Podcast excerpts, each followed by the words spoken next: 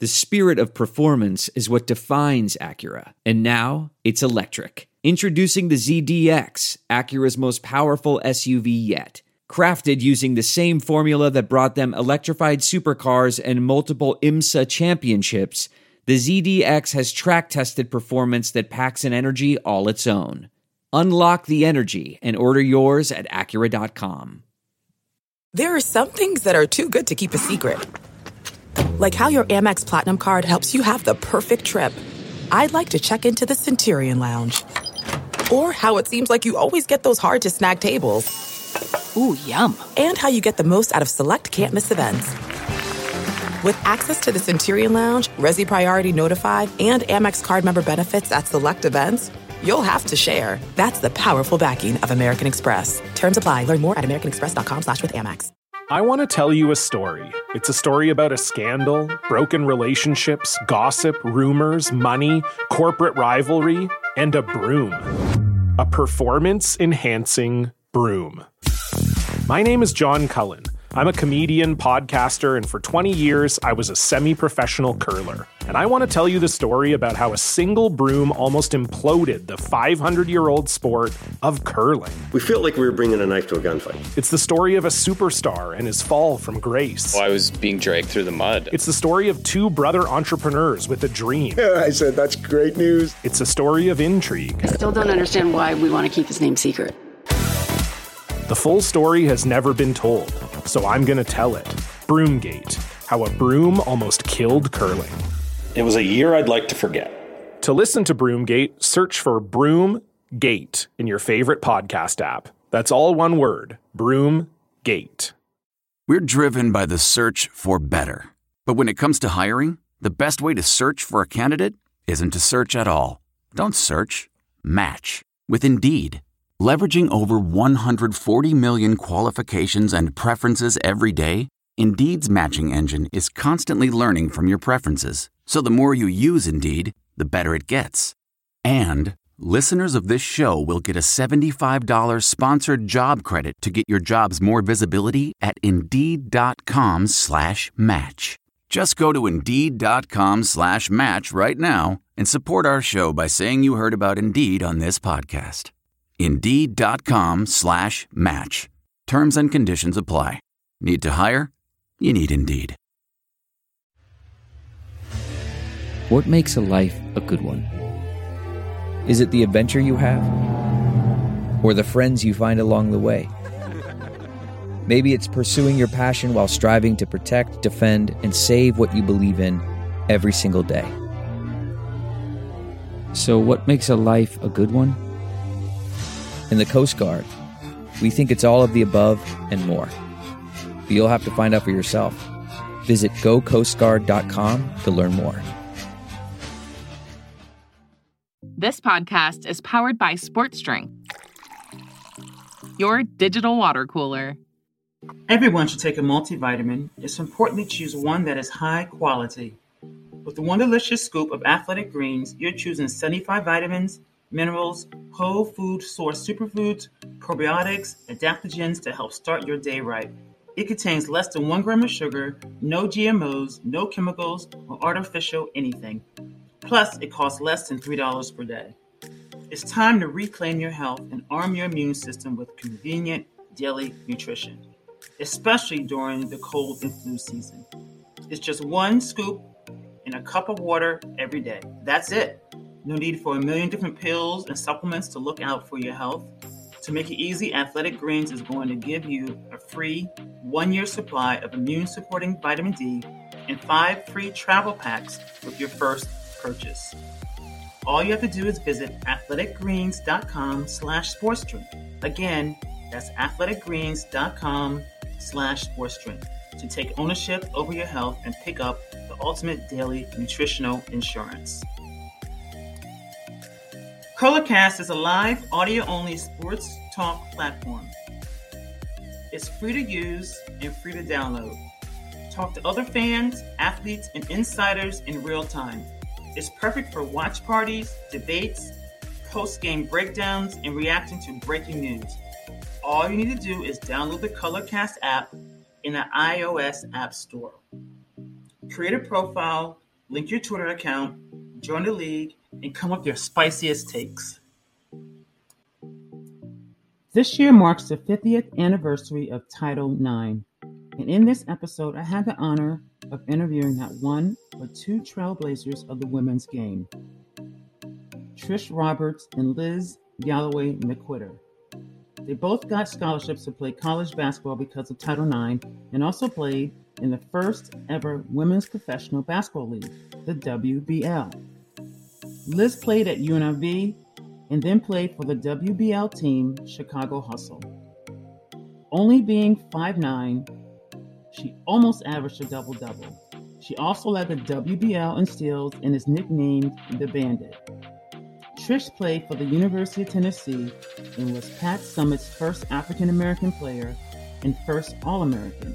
She was also a member of the historic 1976 Olympic team, the first women's basketball team to participate in the Olympic Games. Trish played for the WBL team, the Minnesota slash St. Louis Streak. She is in several Hall of Fames, including the Women's Basketball Hall of Fame. Both Trish and Liz have been head coaches at the Division One level. As members of the WBL, they were inducted into the Women's Basketball Hall of Fame as trailblazers of the game.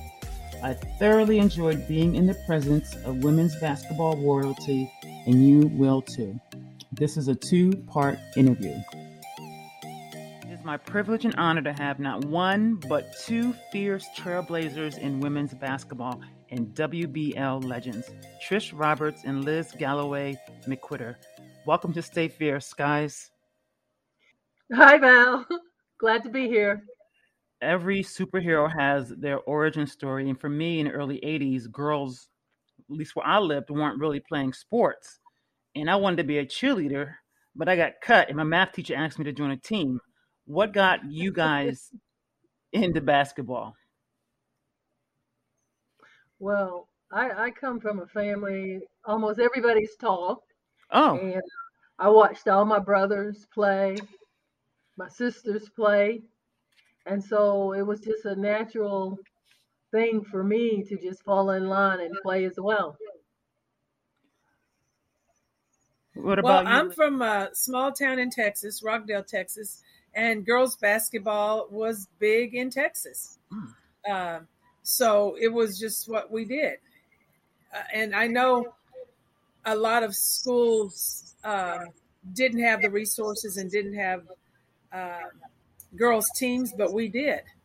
And I, I, would like to say, too, though, that our neighborhood was full of athletes. It's a small town, but we played softball, we played basketball, we played football, we ran track around the block.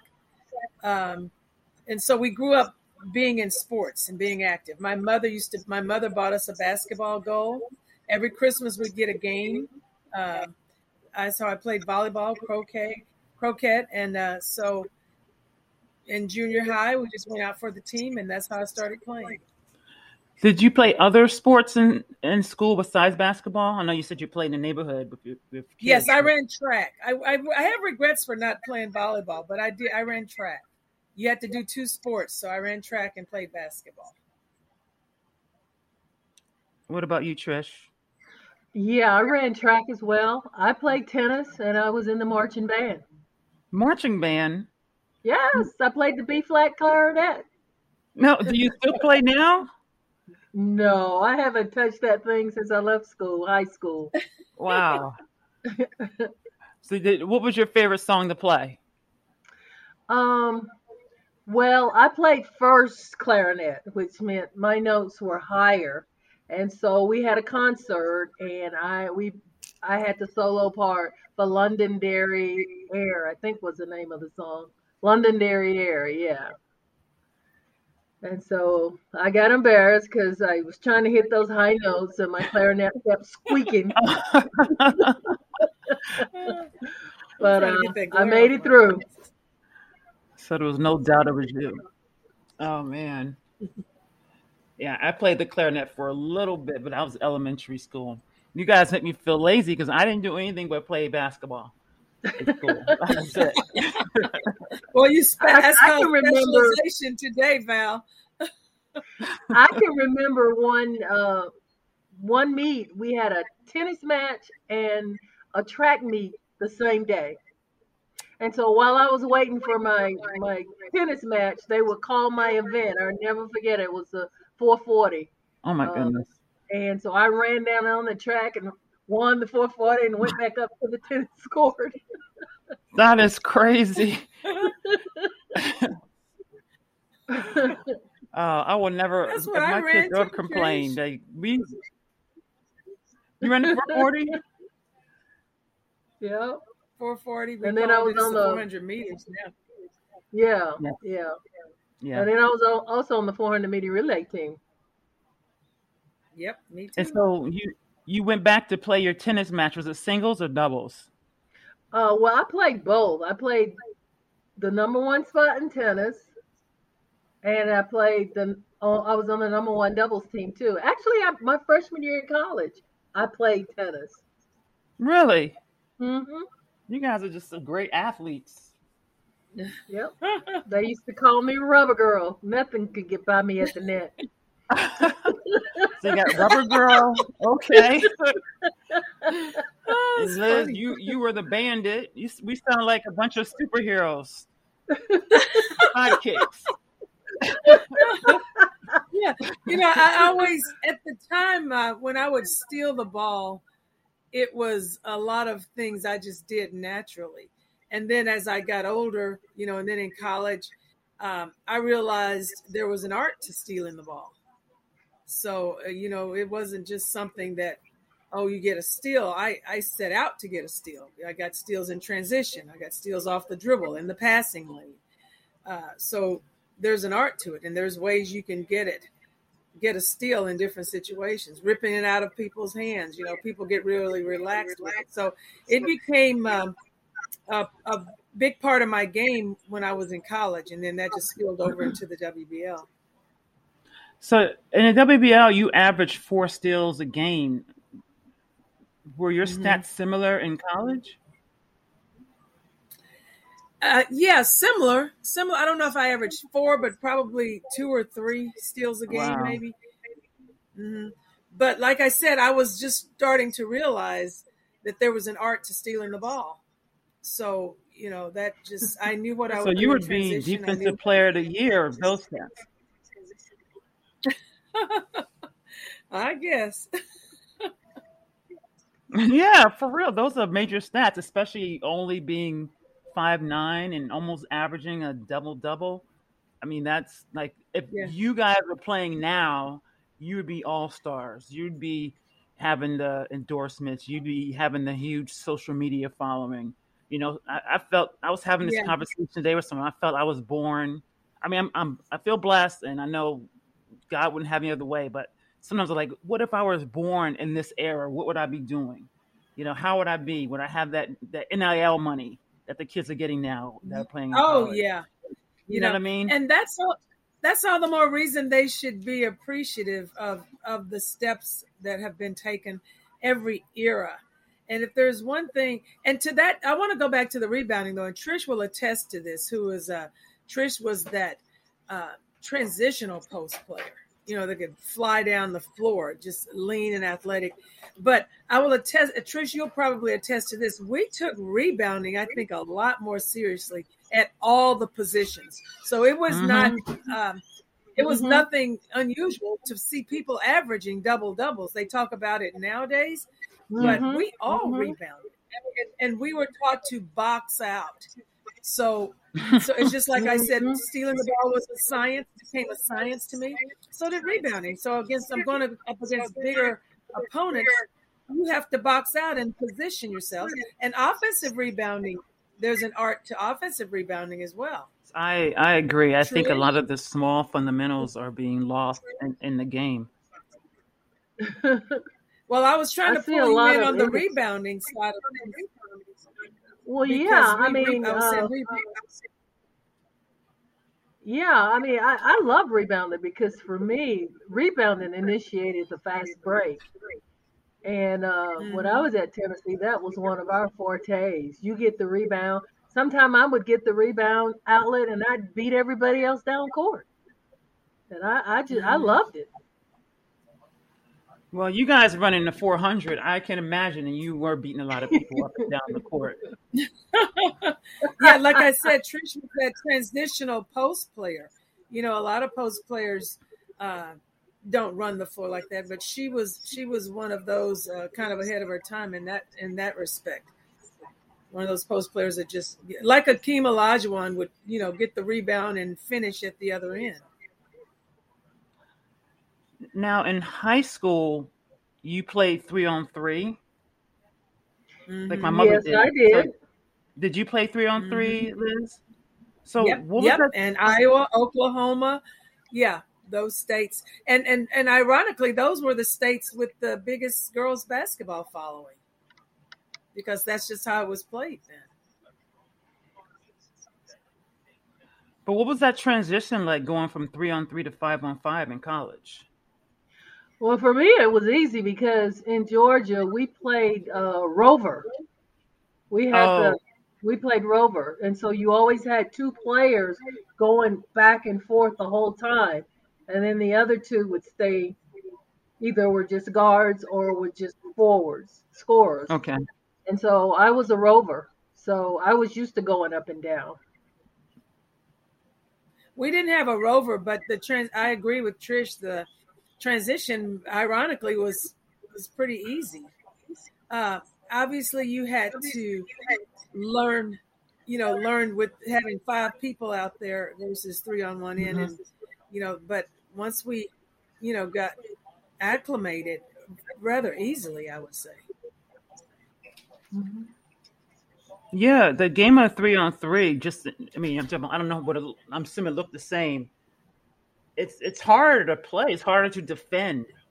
I mean, there's so much space on the court that's open. I'm I'm, I'm thinking once you got the five on five, at least defensively, it didn't feel like as much of a stretch. It was just for me. It was just you a say it total was- different mindset. Go ahead, Trish.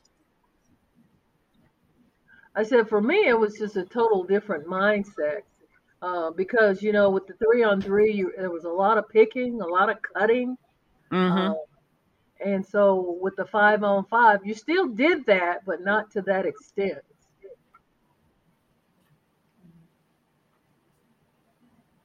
Um, for me, and you know, I think what you'll find too, because you play guard or you play forward. The guards defend, the forwards shoot, and that kind of set up my defensive skills early. And some never got to play offense, but luckily for me, I got to play both. You know, I played guard, and then I, my senior year, I was a forward. I was on the offensive end, where where I was able to score.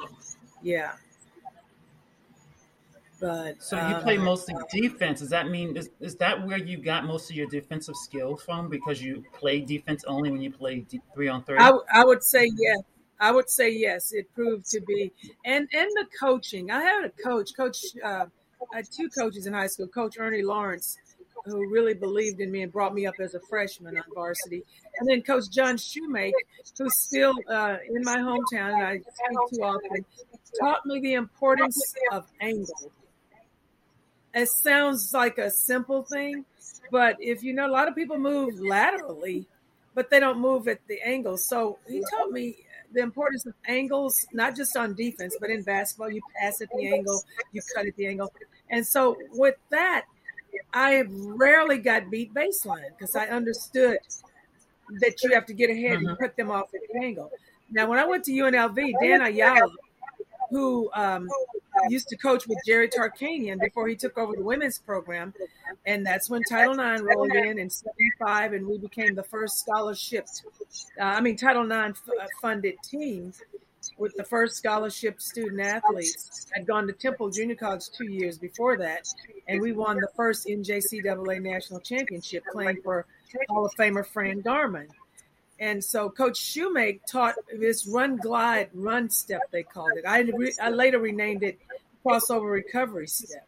So that along with the coaching and these just really um, eye-opening, game-changing things helped me defensively, helped me become the uh, the defensive player that I became.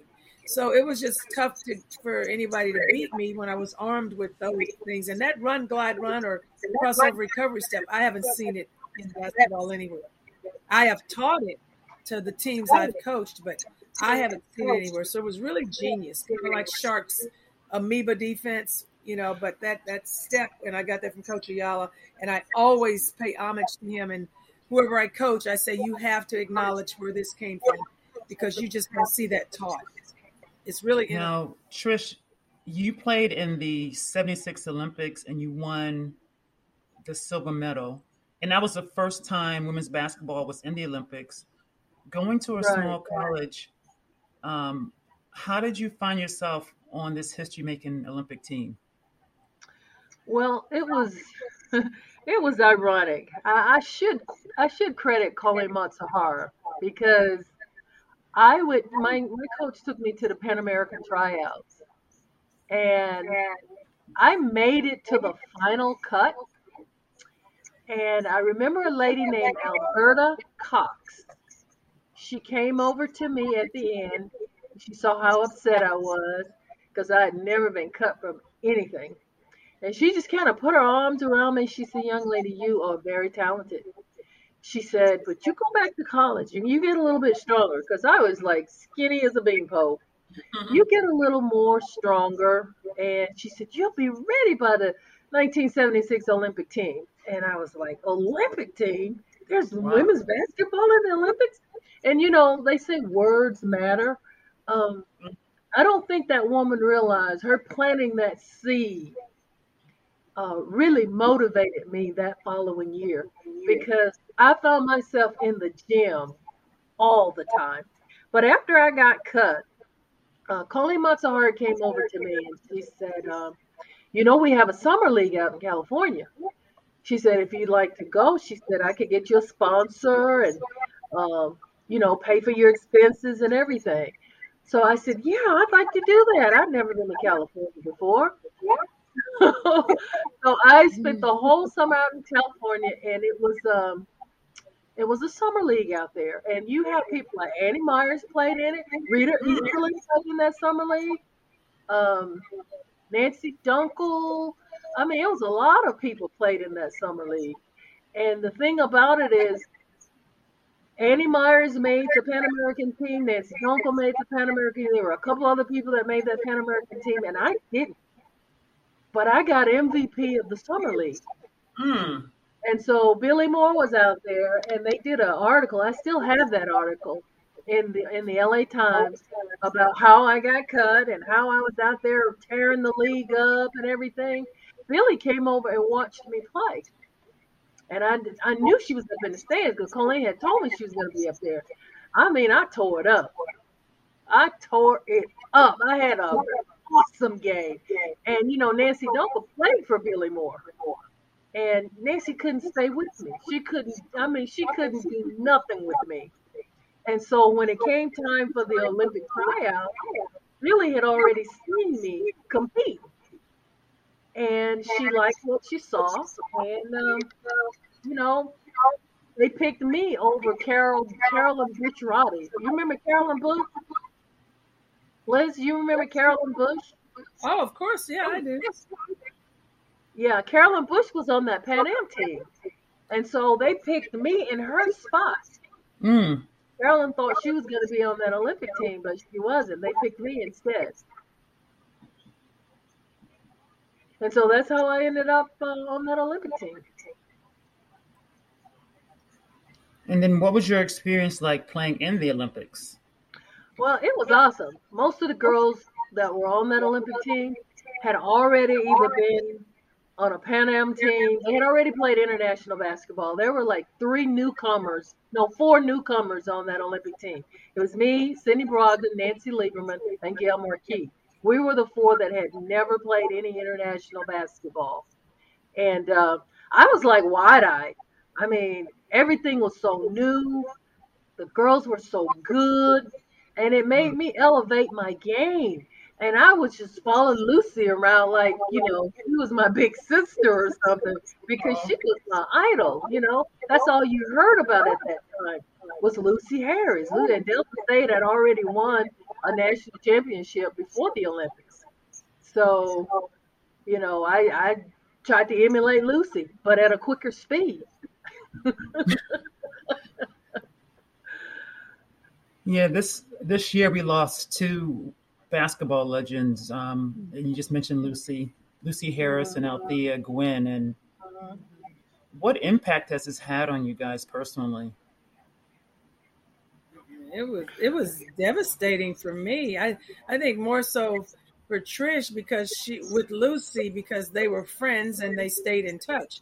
But we had just spent uh, time with Lucy at the Hall of Fame. Mm. And Trish had uh, called and set up a time for us to go to her hotel, her to come to her hotel room, and we just visited and talked and laughed. And Althea, same way. We had in 2018, we seen her at the uh, induction Trailblazers, the WBL Trailblazer. We won Trailblazers of the game, and we've been talking. Charlotte and I had been talking to uh, Althea about coming back. We knew she wasn't doing well, but I never anticipated that. So I think for me, as we're trying to get our story told, we lost two voices, two great giants um, of our era and of the game overall. And we've lost their voices. Uh, uh, the, the wonderful thing is Lucy. We have the her, her Queen of the Queen of Basketball documentary, but it's not the same as having her see this come to fruition. A lot of hmm. people don't realize Lucy played in the WBL because she only played two games, and she oh. she became a mother. She was pregnant, and her knees were. This is out of her mouth. Her knees were starting to go bad, but she chose family. And boy, was that a great choice because her children turned out to be phenomenal. You know, they're all doctorates of something, you know. And so Lawyer. Yeah, I'll let Trish I'll let Trish speak to that too because of her relationship with her. But for our generation, it's just so hurtful and such a huge loss, especially in lieu of the fact that we are trying to bring this generation and their contributions to the sport to the light. And we lost two of the biggest uh, people in it. Right. And for me, uh, I always stayed in touch with Lucy a Christmas card, a birthday card. She Lucy loved to write letters. I mean, she was not uh, a techie at all. Lucy believed in writing letters, and actually, I ran across a letter that she had written just the other day, going through some old mail. But um, we would always keep in touch with each other.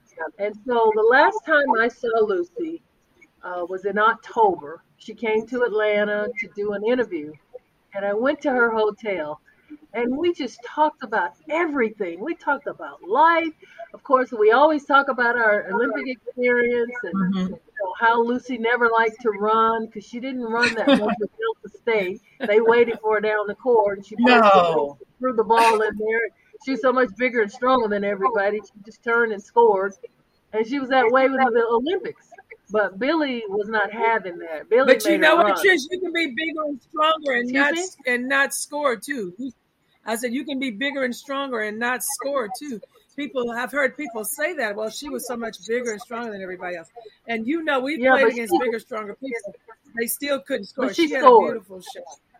Yeah. She she scored. She was good. Mm-hmm. She was very good. Mm-hmm. And it, and and a lot of the pictures that they showed uh, after her death, a lot of the pictures, I'm in those pictures. Oh. I'm just standing there staring, watching Lucy. they showed one of her Olympic pictures where she was scoring, and I'm standing there boxing out, watching Lucy.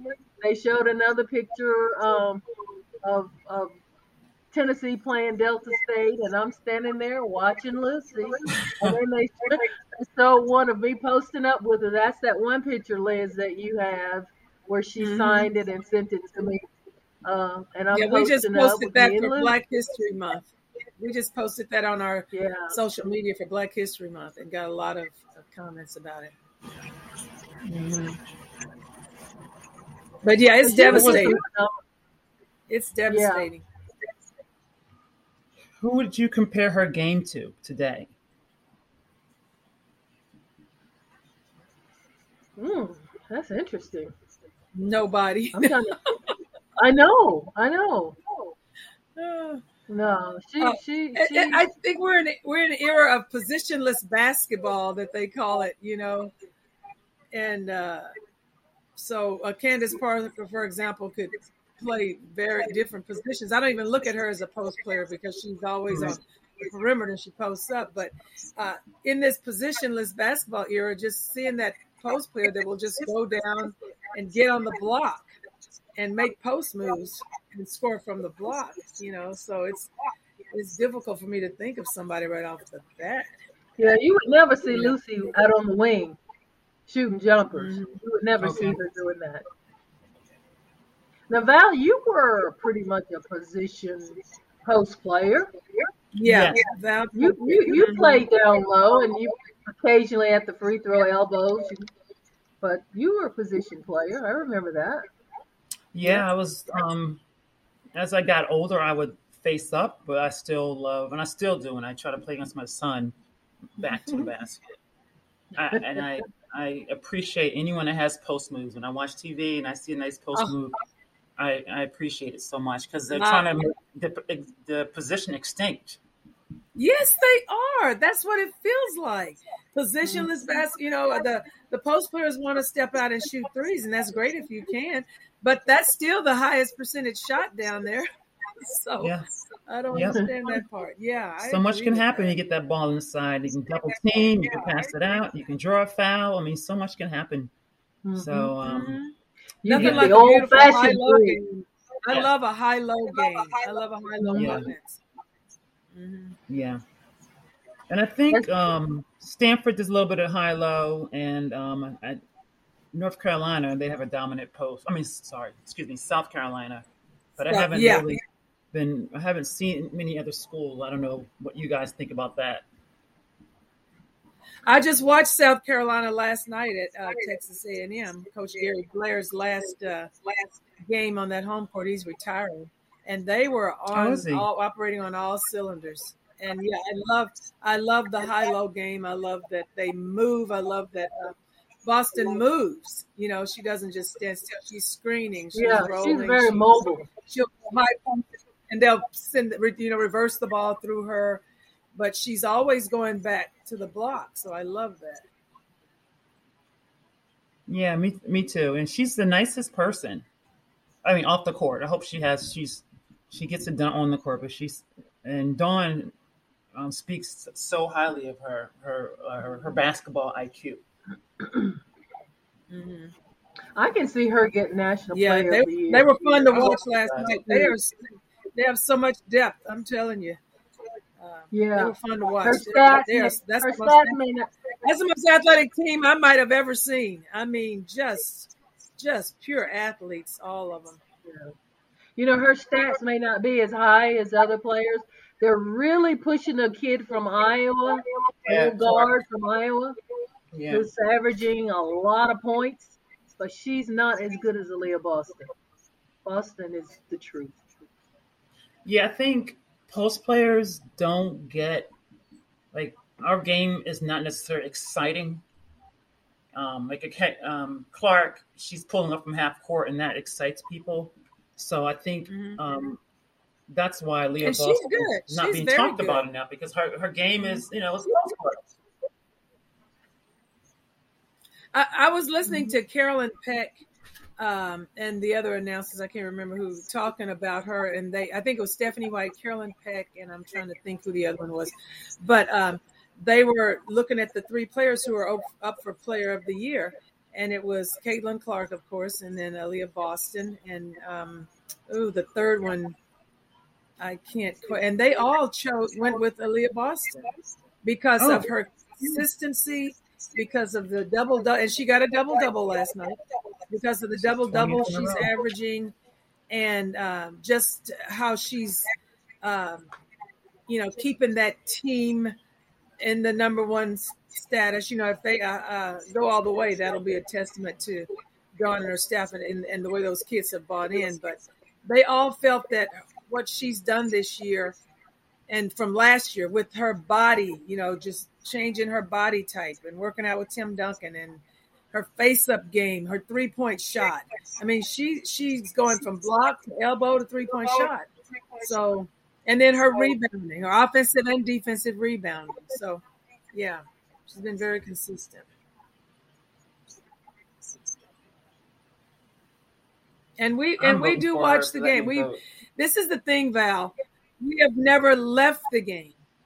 Uh, you're looking at Trish and I right here, about 60 years of coaching between the two of us, and our group uh, has over a thousand years of coaching. We were coaching when you were playing Val. Mm-hmm. And so we've never left the game and we have impacted and influenced the game. And it's just amazing that our era, that 70s Title IX era, we're about to become, we call it the triad now. Title IX Trailblazers of the game, AIAW Trailblazers of the game, and WBL Trailblazers of the game. Those are uh, this year. Title IX is going into the Women's Basketball Hall of Fame as Trailblazers of the game. We went in in 2018, and then again as AIAW participants in 2019. So you're looking at an era that literally changed the trajectory. We really kind of set the template, laid the template for today's modern day basketball. And so, how do you mm-hmm. not recall an era where it all began with Title IX, pre NCAA, pre WNBA? I just don't understand why it's so hard to not go back and look at your era. They can name a men's player from our era, but they can't name a female player from our era. You know, and yes. that's that just takes a little bit of research, and we're trying to change that. We're trying desperately to change that, and we are actually launching a Title IX initiative called "Know Their Names, Speak Their Names." And Althea's death and Lucy's death helped push this forward. We had an historical initiative that we were launching, but they helped push this part forward because to hear people go, "Oh, I didn't know about her. I never heard of her." How do you not know somebody who scored the first basket in the Olympic game, who won three national championships, who was the first woman drafted by the NBA? That's true that the women should know. Not that we pattern everything after the men, but you looked at this year's All Star game, and every year they have their their veteran players on display. They revere yes. them, they honor yes. them, they include them, they literally give them a seat at the table. Our era, they don't know who we are, so we're not invited to anything like that. And yet, if you mm. connect the dots, they lead back to us. You connect the dots to this game today, they will lead you back to that Title IX, AIW, AIAW, WBL Trailblazer. So speaking of the WBL, and we're going to call it the original W. Um, it's the it was the first women's basketball pro league in the U.S. and the longest running, second to the WNBA. And I played in a league called the ABL, which mm-hmm. was lasted two and a half years. Um, the ABL doesn't get ABL a lot of a lot of love either. no, mm-mm, mm-mm, mm-mm, not I know, and and I, I love the ABL. And Trish coached. I love that Trish, league. Um, Trish, yeah, I, Trish I coached the, the Atlanta Glory the first. That's year. right. That's right. Yeah. So you coached well, uh, T. Edwards and um, Tree. Well, my experience wasn't as good as yours. Oh, it wasn't. No. I had there just was not enough basketball for the players that I had. I had uh, Saudia Roundtree. Yeah. I had Nisi Johnson. I had Carla McGhee. Yeah. Stacy Lovelace. Lovelace. Teresa Edwards. Cornelius Gayton at the time was the leading scorer in the S. What was what was the experience like playing in the w, WBL? It was I wrote, I write a, a lot of thoughts on the WBL. I'm always writing thoughts and memories. And um, Title IX gave us an opportunity to get scholarships and play basketball in college. Um, we had just fallen in love with that sport and that game and thought that our love affair was coming to an end. That's how I like to phrase it. So when the WBL came along, it was like continuing a love affair. And uh, I was blessed to play for the Chicago Hustle because Chicago was the premier team in the league. We had the fan support. It's funny they talk about the um, Chicago Sky and how the, t- the, the town gathered around them. The, the, mm-hmm. That was the same thing with the Hustle. We didn't win the championship, but we had the best fans in the league. We packed alumni gym. We played at DePaul University. We had the Bulls came out to watch us. The Bears came out to watch us. The mm-hmm. Blackhawks, the the Cubs, the White Sox. They came out to watch us play. So this is not new. Men supporting female athletes. That's not new either. We scrimmaged Walter Payton and those guys and Richard Dent, they, the Good News Bears. We used to scrimmage them for publicity and fundraising. You know their team. Uh, we were treated like the other pro athletes in the in the city. So for us, it was it was beyond our wildest dreams and expectations. And then it was just literally ripped, ripped away. And so as quickly as we continued that love affair, the love affair was over. You know, so but it was we also it didn't take us long to realize we were doing it was bigger than us. We were doing something to lay a template for the future. It was not lost on us that if we can make this last, girl, little girls, and those who are in college coming behind us would have a place to, to go to play. So that was not lost on us. So we took that on as well. The true trailblazing, pioneering attitude of um, doing something for the greater good of women in sports and women in basketball in particular. Well, I feel like when I was in the ABL, I was just clueless and I and so selfish because I wasn't thinking yeah. about who was coming behind me. I was just thinking about I need to have my money and what are my stats and blah blah blah blah. so I wish I had the the vision that you had um, mm-hmm. When you were playing at the WBL. When where where were you when you found out the WBL um, was going under?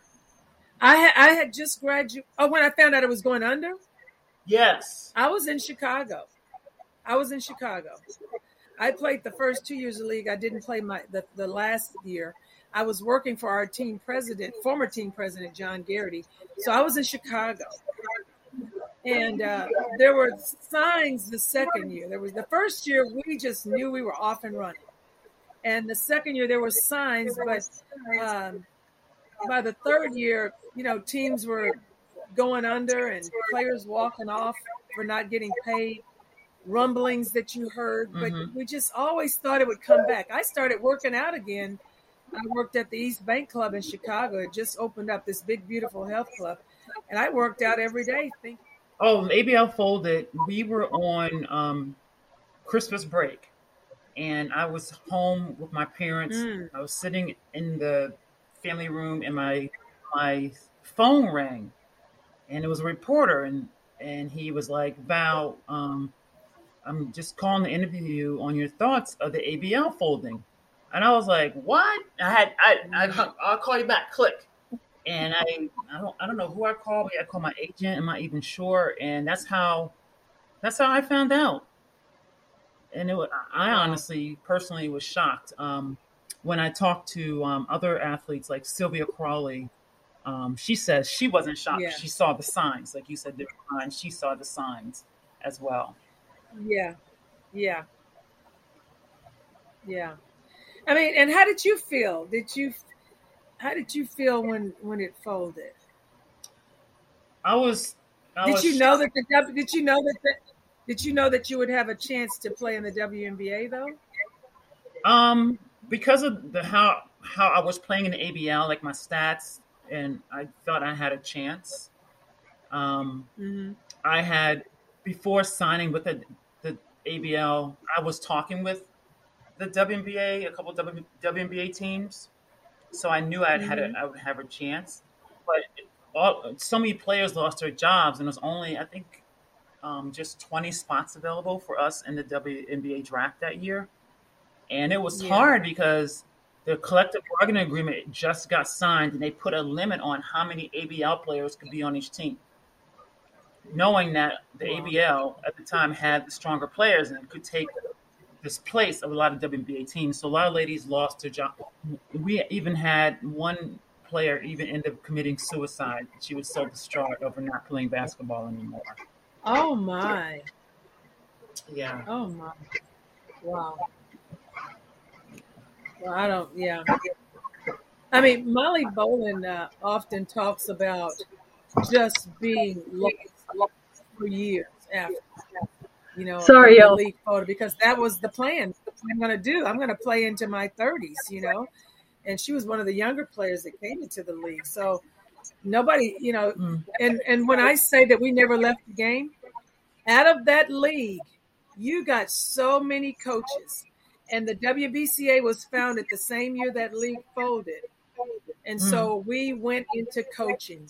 We went into Okay. every profession our Title IX education afforded us too. Though I want to talk about that. Women went into all professions: law, uh, police, the, the law enforcement, uh, doctors.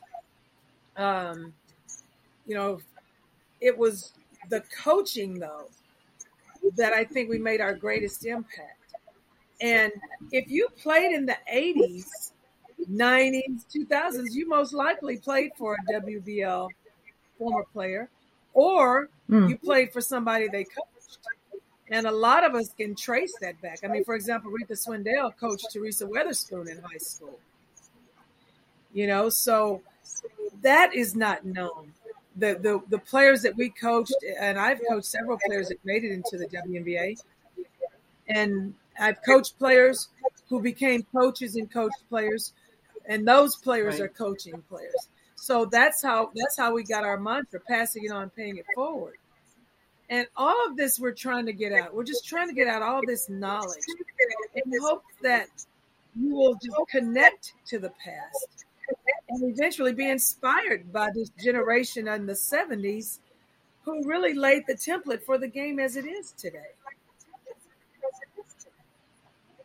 And as we're celebrating 50 years of Title IX, it warrants a look back on those 50 years.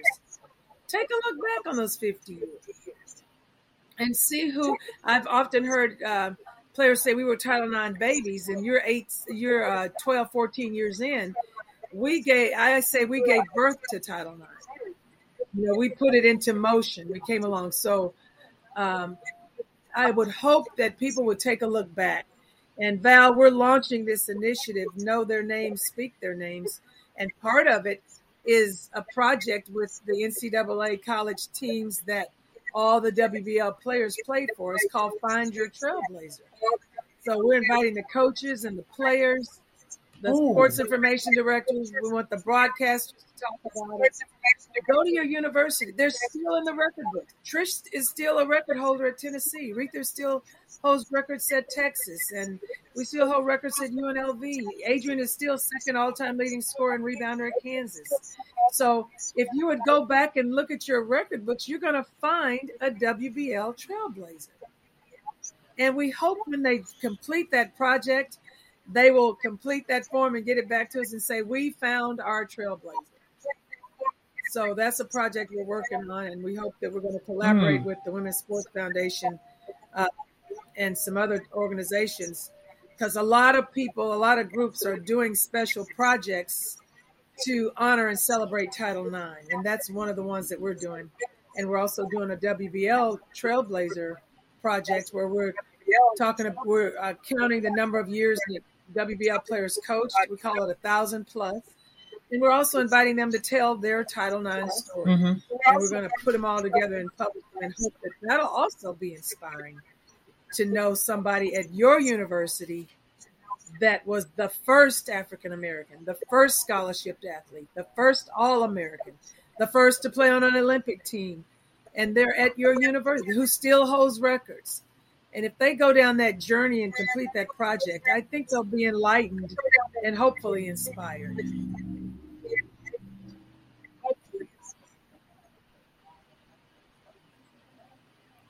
I know before we I hit record, we were talking about highlight her, and I feel like you would be perfect because speaking to Ari today, she wants to Uh, we would amplify and ele- elevate the stories that aren't being told. Oh my goodness. Well, have we got a story for you? Highlight her.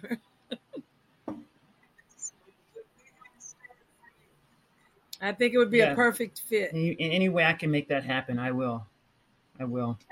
Yeah, well, we would love for that to happen because uh, I want to talk within about our story, um, Val, are so many Uh-huh. layers,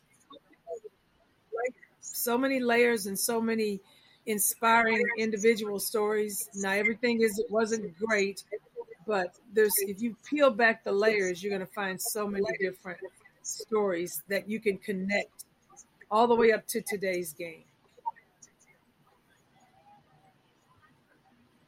I remember when I was on the podcast with you guys and Mike, you talked about Trish having a hand in so many different people or being connected. It was, I think, is that you remember that? So Oh, how hey, Trish is connected.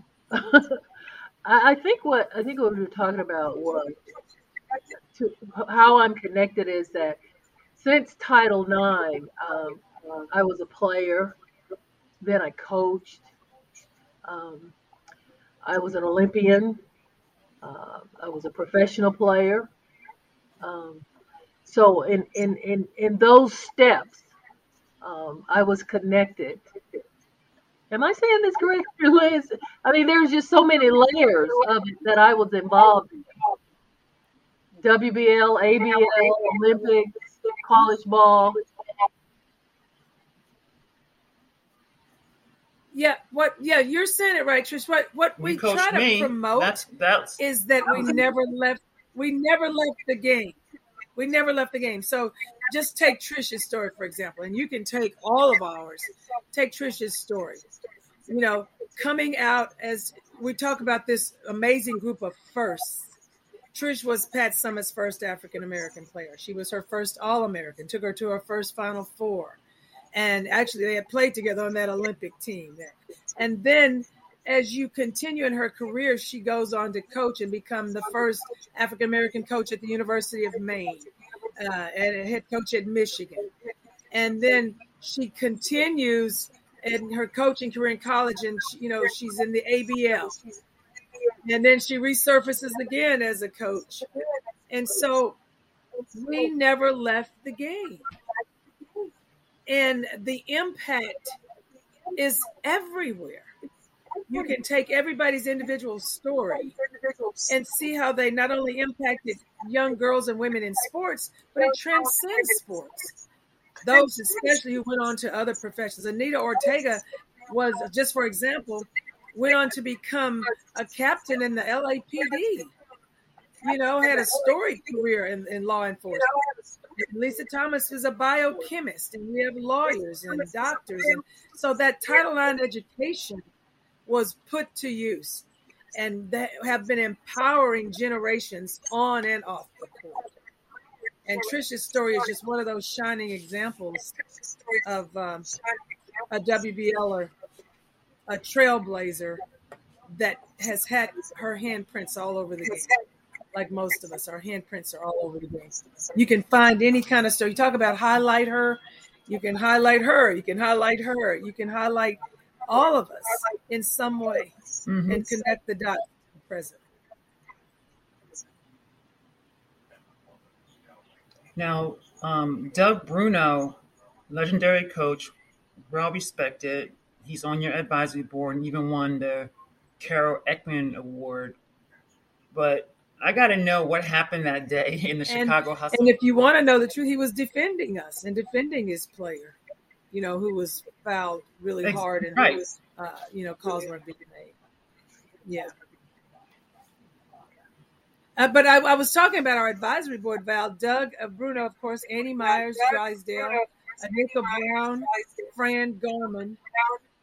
You know, um, we just feel that we have a phenomenal and Ray Pond, the Ray Pond, uh, who we're la- launching a campaign to get her into the Hall of Fame, because every player that during that era and your era always say, if not for Ray, you know, if not for Ray and the Nike campaign that they launched, where would that 96 team be? And it helped propel the W, the ABL and the WNBA, and she's proud of that. and Sue Bird recently at the Win for KC Awards broke from her speech, and the first thing she did is, "I want to acknowledge Ray Pond," because if it wasn't for Ray, so I think when you look at contributors of the game like that, you have to listen to the people who are giving her these accolades and telling you, Ruthie Bolton, Sheryl Swoopes, Cynthia Cooper, our nomination video that we submitted says it all. So we're very lucky and blessed to have the advisory board that we have, who, and they all have helped guide us, have helped uh, push us and our mission along, and continue to just advocate for us.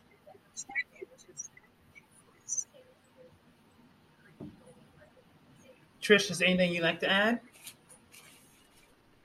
No, I'm just uh, I'm thrilled um, to be a part of Liz's vision for LOB.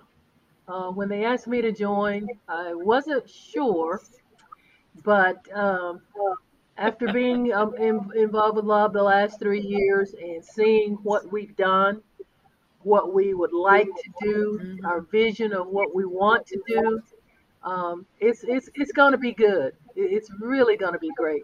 And uh, Liz, I don't know if you spoke uh, to Val or not about uh, um, what we're trying to do with the documentary.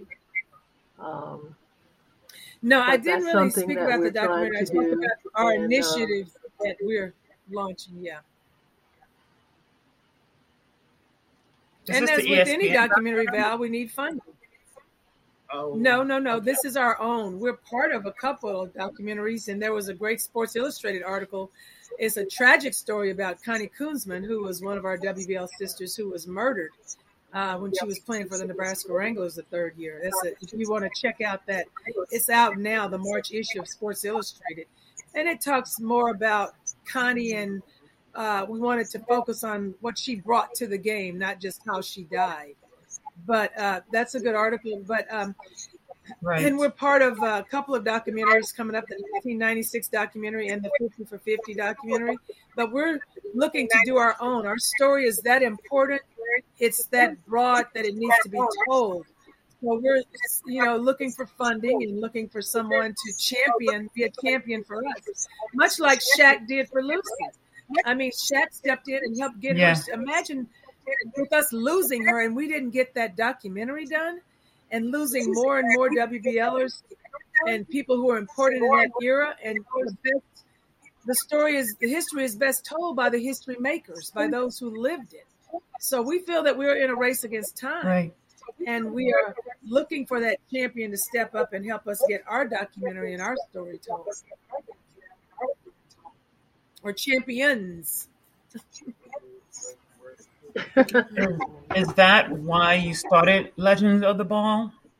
To tell your story and to inspire the, the, the kids coming behind you? Absolutely. Um, it started for me, not the actual actual idea of the nonprofit, but after our 25th reunion, and I went back. You know, we we all came together. It was like a league of their own. It's exactly like that movie starts out with them at the Hall of Fame, okay. though. And we're all coming in there and seeing each other and greeting each other. And we look back, and then you go back and you realize people don't know about you, don't talk about you, don't acknowledge you. So that's been burning in my gut since 2003. After the 2018 induction, it was much of the same thing. And we were honored, but it's still, people are still saying I didn't have any role models. You know, I didn't, I had to look to the men. There were no female role models. And after that induction, I was really inspired and fired up to get this. I'm like, but you did have female role models. You still do. And so trying to get this story told. And then I went to my friends. So if you look at our board, we're not your average board. We're all former WBL players. And so that's who uh, founded this nonprofit. There were 12 of us initially, and now there are nine. And we're nine strong, and we're committed to. Uh, we give scholarships. We gave our first two scholarships last year. This year, we're giving six. and uh, we have fundraisers and we give back to the community. We do camps in underserved uh, communities. But our main focus, we have we have a permanent display at the Women's Basketball Hall of Fame that we raised funds for and got behind so that they can come in there and see our story. But promoting our historical relevance is what drives me, is what drives the board. This story has to be told. And Val, even the ball that pl- everybody plays with today, Karen Logan, who was a former redhead, came to fame when she beat Jerry West in a game of horse during the Battle of the Sexies in the se- sexes in the 70s. That 28.5 inch ball debuted in the WBL. A lot of people think it debuted in the WNBA because of the hmm. panel hmm. ball, but we're talking the the idea, the concept, the size debuted in the WBL. People don't know that Karen Logan designed that ball and Wilson produced it. We're trying. We've reached out to Wilson to try to get them to do a collaborative um, promotion with us because that ball has come full circle. So there's just so much history that needs to be told. That's why we fight every day for love and our mission. And uh, we're, we've got so many good things happening, but to tell our story through our documentary, we feel is the best way we can be more thorough and complete. Okay.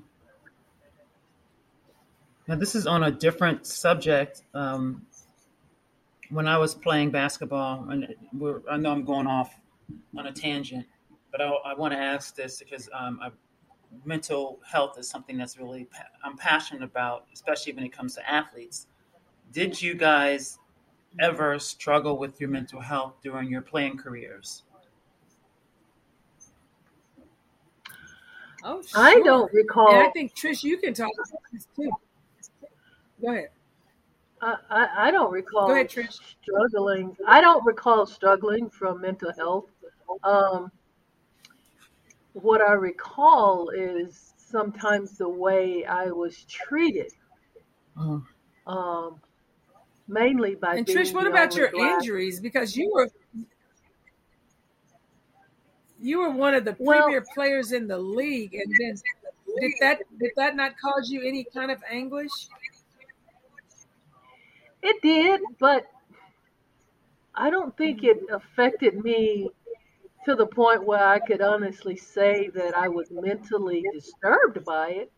I mean, you know, you have your doubts sometimes, you feel sorry for yourself, uh, but it made me work harder. That's what it did. So no, I don't. I personally, I don't think I did. I may have and just not known it, but mm-hmm. I don't think I did. Do you got? Do you have any experience of having well, teammates I, I that think, were struggling? I I felt that uh, it was difficult for um, a lot of reasons. You know, I think uh, as much as we enjoyed it, and I look back, I choose. I wrote this line once before about I choose to make my memories perfect. You know, when I think about that, because there was certainly more good than bad. But yeah, I mean, Deborah Waddy and I went through some uh, racial events. This is in the 70s. And, uh, you know, so we experienced, like Trish talked about how she was treated, maybe, but we experienced some things like that, some anguish, and the stress of um, trying, you know, staying on the team, the stress of still, you know, trying to.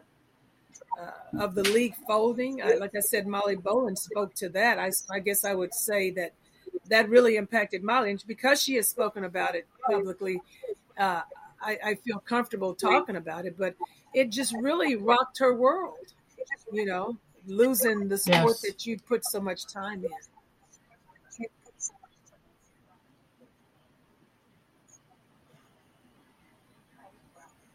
But but Liz, that that was also the era when a lot of uh, a lot of basketball players from our era was going overseas. That was the beginning of the going overseas to play basketball because it was the only thing they had. That was the only way that they could continue to play was to go overseas.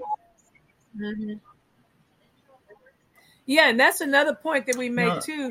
Going overseas didn't start recently. We've been women have been going overseas to play basketball for decades. Oh yeah. But I think it was during our era. That Yes, was it was. beginning of when they started going. Absolutely. Overseas. Just like so many mean- other firsts, so many other beginnings. Because if it wasn't for Title IX, there would be no WBL. There would be no overseas play if it wasn't for Title IX. And so we we open those doors as well. We open those doors. We open so many doors for these generations after us to walk through. And I think if they just knew, I think things would change. The narrative would change. We would have a seat at the table. We would be part of the conversation. Because there's opportunities when I watch games for broadcasters to easily parlay into our era. If you watch the men, they do it. You know, and every, now and then they'll speak about Annie or Blaze or Nancy, you know, our era every now and then. But there's so many opportunities to talk about the other generations. And this is the other thing, Val.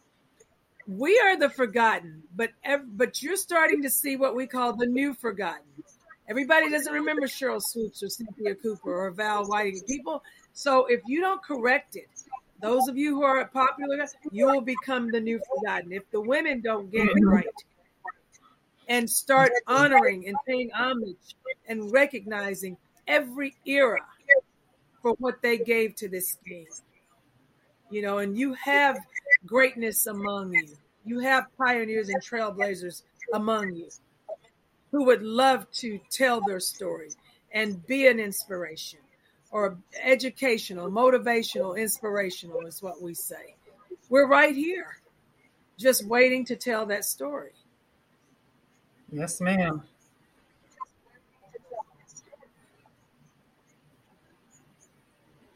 And I truly believe it will be told.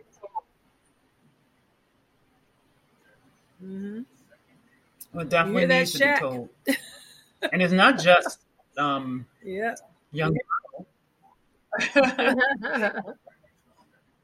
LeBron. Yep. Yeah. Just just help us tell our story. knowing what and surely they can know now, understand. What would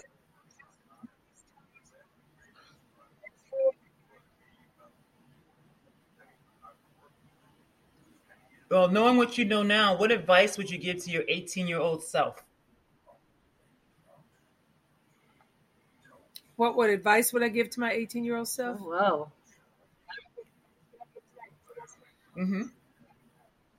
I would probably say, um, if it's if it relates to basketball, um, I would probably, and it's not that I wasn't a hard worker, but I probably would have done more in the off season. You know, uh, when it when it relates to basketball. But my 18 year old self, I my 18 year old self all the way through my pro career was pretty happy. That part of my life was pretty happy. One of the best parts of my life. So I would say maybe soak it in more because we were just kind of Yes. in the moment. Uh, soak it in a little bit more, appreciate all the little things because we didn't know that it was going to come to an end. We thought we'd be playing into our 30s, you know. So I would say soak in every every bit of those moments. I know. And I and also that 18 year old our 18 year old selves, Trish became our 60 year old selves because it created a sisterhood that is still resonating today with our board. All of us met each other when we were young, in our, you know, just fresh out of college. And all I remember Trish and I coaching all the years we'd meet up mm-hmm. on the road and we would laugh and have fun and reminisce. And that bond was mm-hmm. forged through the WBL, through our co- collegiate years and our time together in the WBL. And our board is reflective of that. We, you know, mm-hmm. that's where we all met in the WBL. So it turned out pretty good from that respect. Sure did. Well, I would say for me, I would tell my 18 year old self, I would have asked more questions uh, because um, I grew up in a in a home where, you know, we didn't ask a lot of questions. So when I went away to college, um, I found myself doing the same thing I was at home. I would just sit and observe and watch, but I wouldn't ask questions. Would I have taken a different route uh, my college career? I would say no because I didn't know any better. I, I mean, when I went to college, I went to my high school and I asked my guidance counselor to help me get into college. And, and which the first college that responded to me, that's where I went. And the coach left after the first year, and I followed the coach out to Kansas. And I had the same coach for three years, but I only played at Tennessee one year. If if I could change things, I would say I would have loved to have played at Tennessee all four years. Okay. I would love to talk about your experience at Tennessee, especially being Pat Summitt's first African American player and her first All American and winning her first national championship. Um, you got a lot of firsts there, and I, hopefully they'll get your jersey in the rafters one of these days. But could you could you touch on how it was playing there? Well, it was different, and I can honestly say it was probably the best year of of basketball that I had had up to that point. Um, of course, Pat and I was on the same Olympic team, and uh, after that, we formed a, a very close bond. She was the captain of the team, so she was always coaching. And uh, I always found myself sitting next to her. Like when I come off the floor um, during substitution, I don't know if this was intentional or not. There will always be a seat, always have a seat right there next to her. And she was always in my ear. And uh, so uh, I had mentioned to Lucy that I wanted to transfer because I didn't want to go back to King, uh, Emporia State because I felt that at the level that I was playing right now, that uh, I, I just couldn't go back to that level. I mean, I was doing everything. I was rebounding. I was dribbling down the court. I was starting the offense. I, you know, I was felt like I was doing everything, and I didn't want to go back there after playing with all those great girls in the Olympics. In the Olympics. And so Pat got wind of my conversation with Lucy, and she came over to me and asked if I would be interested in transferring to the University of Tennessee. Mm-hmm. So I did. And uh, when I got there, first thing she said was, Our roles have now changed. We're no longer teammates. I'm the coach, you're the player. And I really, I didn't have any problems with that because I was there to play basketball. I mean, if if I had known she was going to be as great of a coach uh, as she was, um, I mean, I probably would have listened to her a little bit more because a lot of the stuff that we were doing is stuff that we did during the Olympics. So I was always one step ahead of her, and definitely a, a step ahead of my teammates. She pushed me to be the best that I could be, and um, she allowed me to excel which means that I did things at University of Tennessee that no other player had done. And I mm-hmm. still have done things that no other players have done, even though there's been some great players that have come to Tennessee. Um, those records that I said have been in, in, ingrained in the in the record books over 45 years. Wow. You hold 11 of them, correct? Yes. And, I, and to this day, I don't know how I did it because everything was so easy and so natural. I'm not bragging, but it was just, it was easy to score. I mean, they'd have two or three people on me, and I still scored. I don't know. It was just easy. How how was it being an African American player during that era? Being the only one. Um, yes. At Tennessee, it was good um, around the athletic department, but you know, when you go to classes and everything, sometimes you're the only black person in the classroom. That became a little, you know, intimidating at times, especially when you had to do reports and you know, public speaking, and you know, like I said, you know, I I was always quiet. That was a little nerve wracking, but I, you know, I pushed my way through it, and um, Pat made sure that you know, things was as easy for me as she possibly could, but there were some things that was out of her control, especially like when we traveled. And, you know, there were other schools that were not very kind and um, hotels and things. Uh, we go to restaurants. Uh, a lot of times I'd be the last one to get my food and things like that.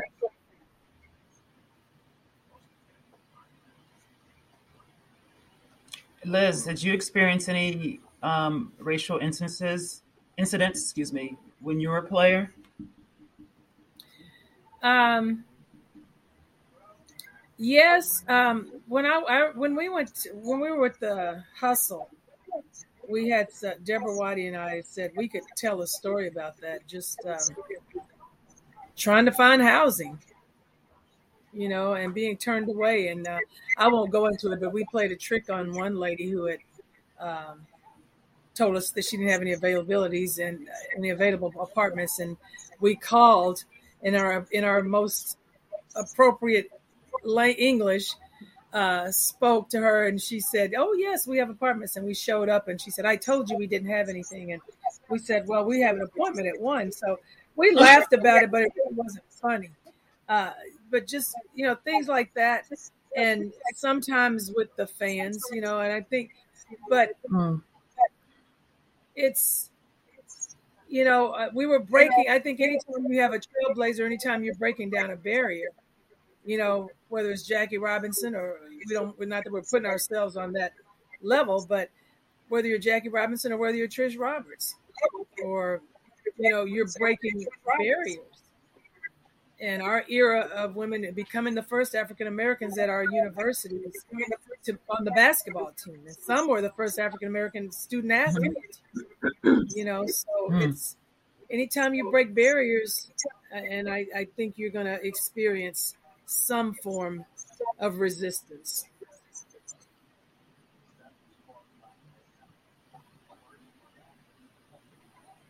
Well, that's that's wisdom right there for any anything, not just sports. Mm-hmm. Um, yeah. I want to go into our rapid fire uh, or this or that. These are random questions, really have nothing to do with sports, but just fun facts, and I just get to learn about you. So the first question is salt or sugar in your grits? Salt. Sugar. Well, ah! It used to be salt. Now it's nothing.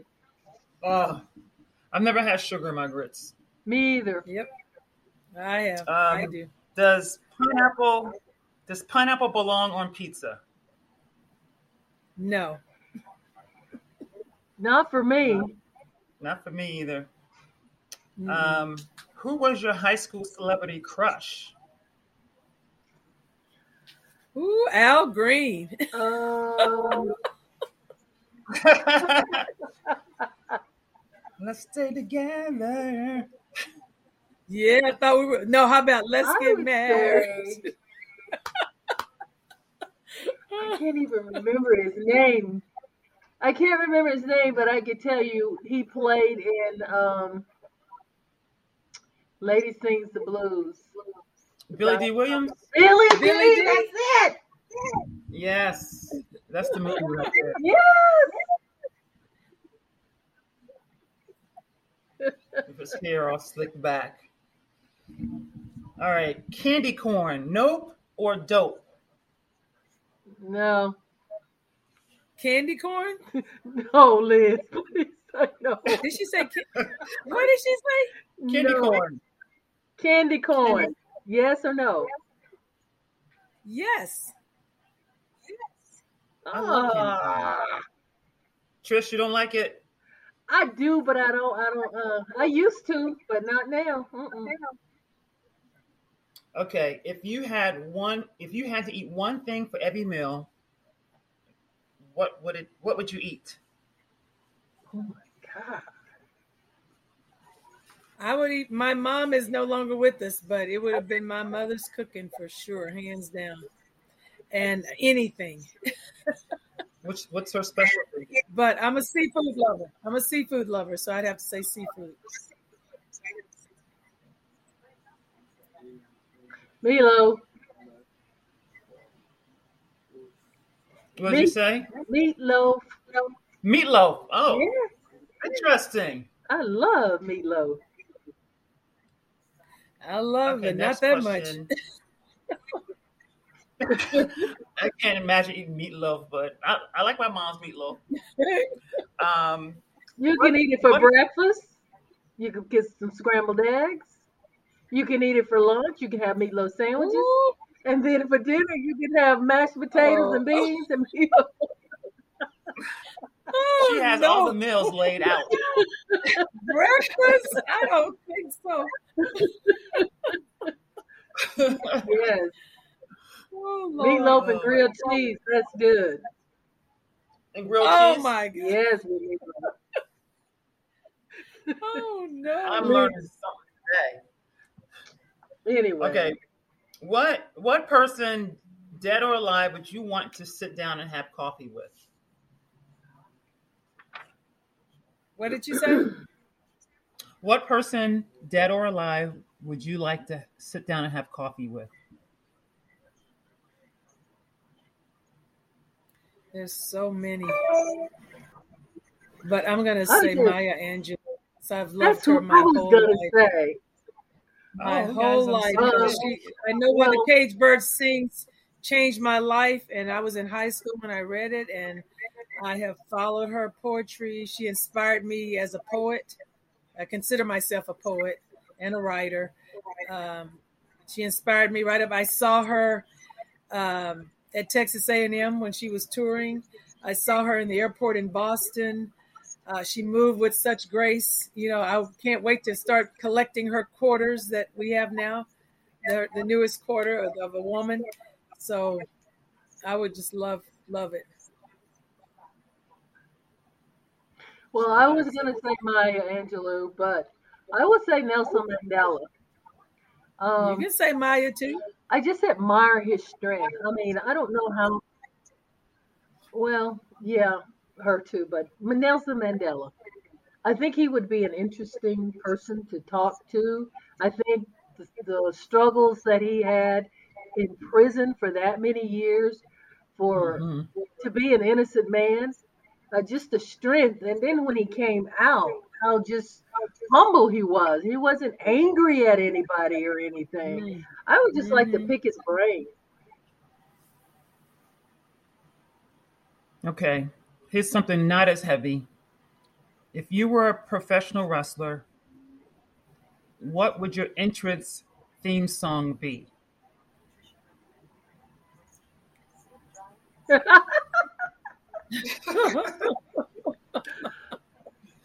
Mine Oh, would be, here mine would be. I, I don't know the name of the song, but it goes something like this. I am woman, hear me roar. Yes. That's the name of it. I am woman. Helen Reddy. Yes. That's what that would be mine. What would be yours, Liz? Oh my goodness. I'm gonna have to pass. I can't think. Oh, okay. Or we'll come back to it. Do Yeah. you have a favorite cartoon character? Daffy Duck. Yep, Daffy Duck. Y'all know why he acts like you know who he acts like. Oh, Um, I think mine would be the Road Runner. oh, oh yeah. my God, I Because- hate Road Runner. But you know why? Because it doesn't matter what happens to him. He always bounces back. He can get flattened by a car. He can, whatever happens, he always bounces back. He's resilient. He never dies. But he, but he wasn't the one getting flattened by the car. Uh, Yes, Trish, he was. Coyote. It- no, it was the oh. coyote that was always trying to catch him. Oh, it was the The. Roadrunner always. That's what got on my nerves about it. Well, it's the well, it's the Roadrunner. It's the it's the Coyote on Roadrunner. Yeah, the That's coyote was always getting smashed by that Acme, you know, by that or blown up. Yep. That's my favorite character. He was resilient. He always bounced back. All right. Would you rather travel to the past or to the future? The past, definitely.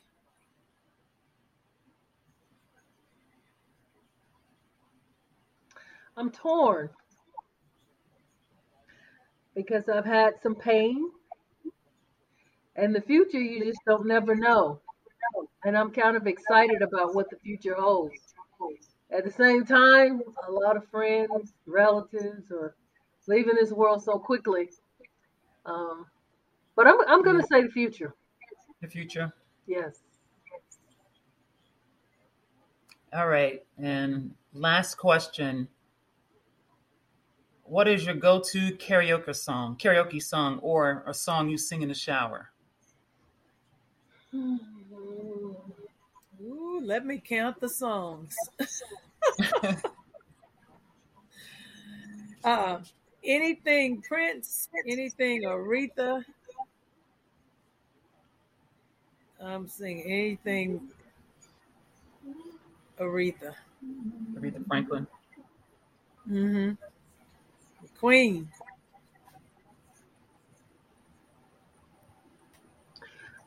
For me, it's anything gospel.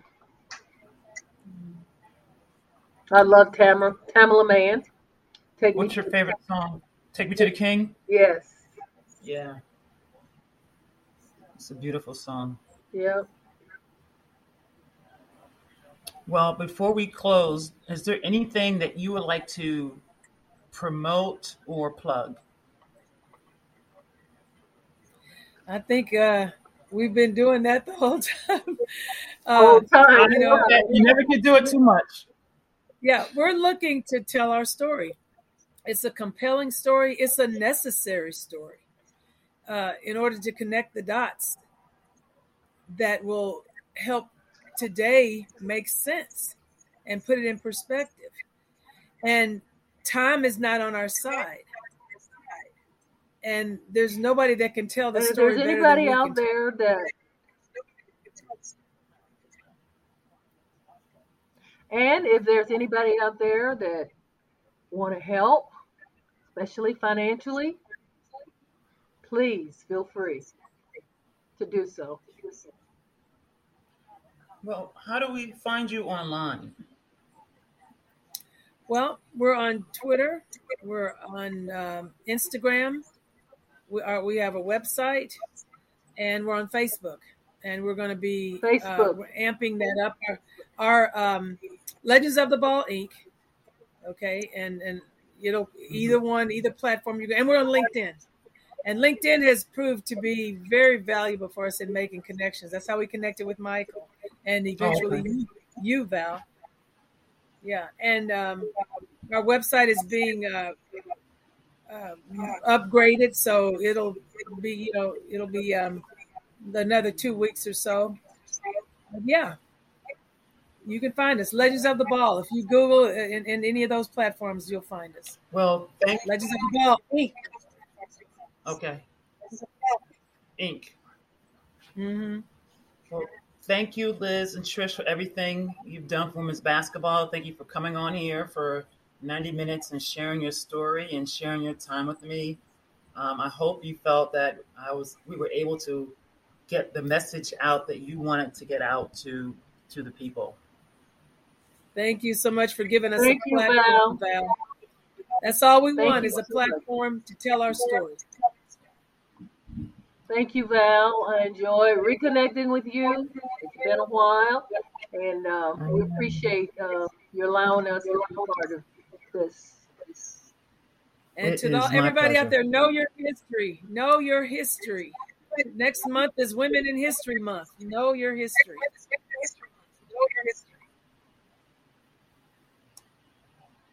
Why? Why? If you have T-Mobile 5G home internet, you might be hearing this Why? a lot. Why? Every time your internet slows down during the busiest hours. Why? Why? Because your network gives priority to cell phone users. Why? Good question. Why not switch to Cox Internet with two times faster download speeds than T-Mobile 5G home internet during peak hours? Okay. Stop the whys and visit cox.com slash 5G home for details. T-Mobile prioritizes certain T-Mobile phone users over home internet users during times of congestion.